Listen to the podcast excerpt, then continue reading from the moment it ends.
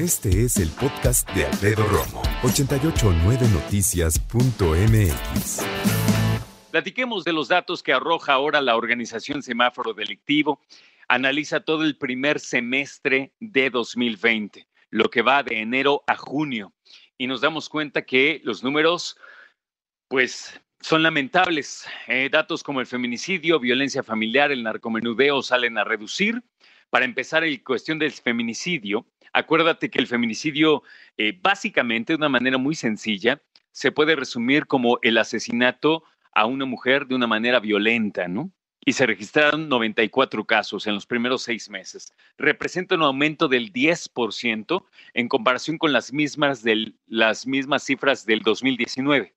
Y en relación con la violencia familiar, se tiene un registro ahora de dieciocho mil ochocientos ochenta y cuatro denuncias, que se pueden traducir en un incremento del dos por ciento en comparación igual a lo reportado el año pasado en el primer semestre. Ahora, hay seis mil ciento ocho investigaciones por narcomenudeo, lo que representaría entonces un aumento del doce por ciento en cuestión de narcomenudeo, ¿ok? Otros delitos, el homicidio, la extorsión, se encuentran en el color rojo del semáforo delictivo, pero registran una disminución de entre el uno y el siete por ciento cada uno, en comparación, ya te digo, con el mismo periodo, pero de dos mil diecinueve. Ahora, híjole, temas difíciles, pero el robo a negocio y la violación se encuentran en color amarillo, una reducción, la violación del ocho por ciento, el robo a negocio del veintidós por ciento respectivamente. Y bueno, sobre todo en robo a negocio hay que tomar en cuenta que pues, la mitad o más del primer semestre estuvimos en confinamiento, ¿no? Los delitos que están ahora en verde, que se han alivianado, son el robo a casa, robo a vehículo y secuestro, una disminución en su incidencia del veintitrés por ciento en los primeros dos delitos y del cuarenta por ciento específicamente en secuestro. Y es que ya te digo, hemos estado en confinamiento. En el caso de la Ciudad de México, el feminicidio, el narcomenudeo, la violación, la violencia familiar también registran aumento en la Ciudad de México, ¿eh? Y estamos hablando que el feminicidio aumenta cuarenta por ciento, el narcomenudeo trece por ciento, la violación nueve por ciento y la violencia familiar también aumentó cuarenta por ciento.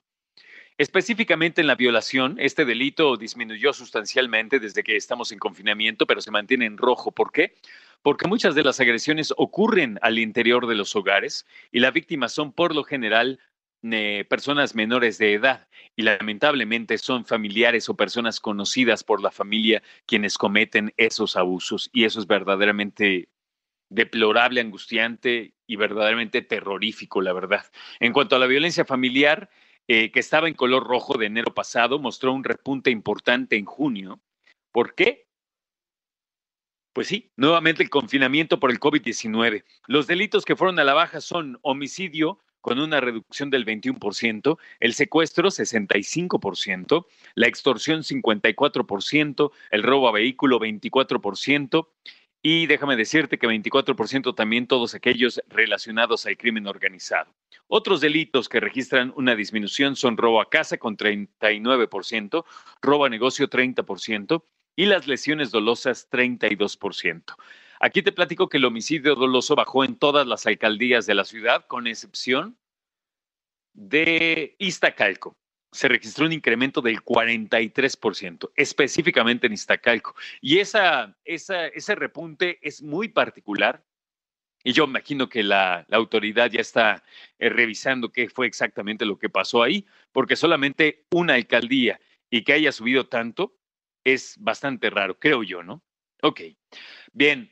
Aquí hay que resaltar un punto importante. Además de los, de, de los números, de las cifras que te acabo de compartir, el secretario de Seguridad Ciudadana, el señor Omar García Harfuch, había anunciado que hay presencia prácticamente de todos los cárteles en la Ciudad de México. Yo entiendo que entendemos por narcomenudeo la venta de drogas, permíteme la expresión, que es legal, pero pues bueno, aplicarla al crimen organizado es difícil, pero al cliente final.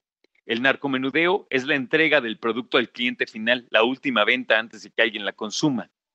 Pero, de repente, no sé a ti, a mí me da la impresión de que la palabra narcomenudeo minimiza en cuestión de perspectiva, de panorama, todo lo que sucede en la Ciudad de México en cuestión del narcotráfico. Deberíamos mencionarlo por narcotráfico, porque aunque sean poquitas, chiquitas, poco gramaje, es droga de la que estamos hablando. Y también tomar en cuenta que ahora que cada vez hay más presencia en la Ciudad de México, que siempre ha habido, por supuesto, pero ahora tenemos no solo los grandes cárteles, sino sus brazos, llamarle locales tal vez, los brazos locales en la Ciudad de México, que juntos conforman una fuerza enorme, ¿no?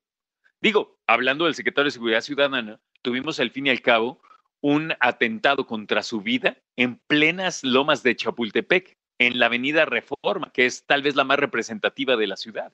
Entonces, ya yo creo que hablar de narcomenudeo, sí entiendo por la cantidad, por la forma, por el modus operandi, pero de narcomenudeo, de menudeo, ya tiene muy poco, ¿eh? La verdad. Escucha a Alfredo Romo donde quieras, cuando quieras. El podcast de Alfredo Romo en ochenta y ocho nueve noticias punto m x.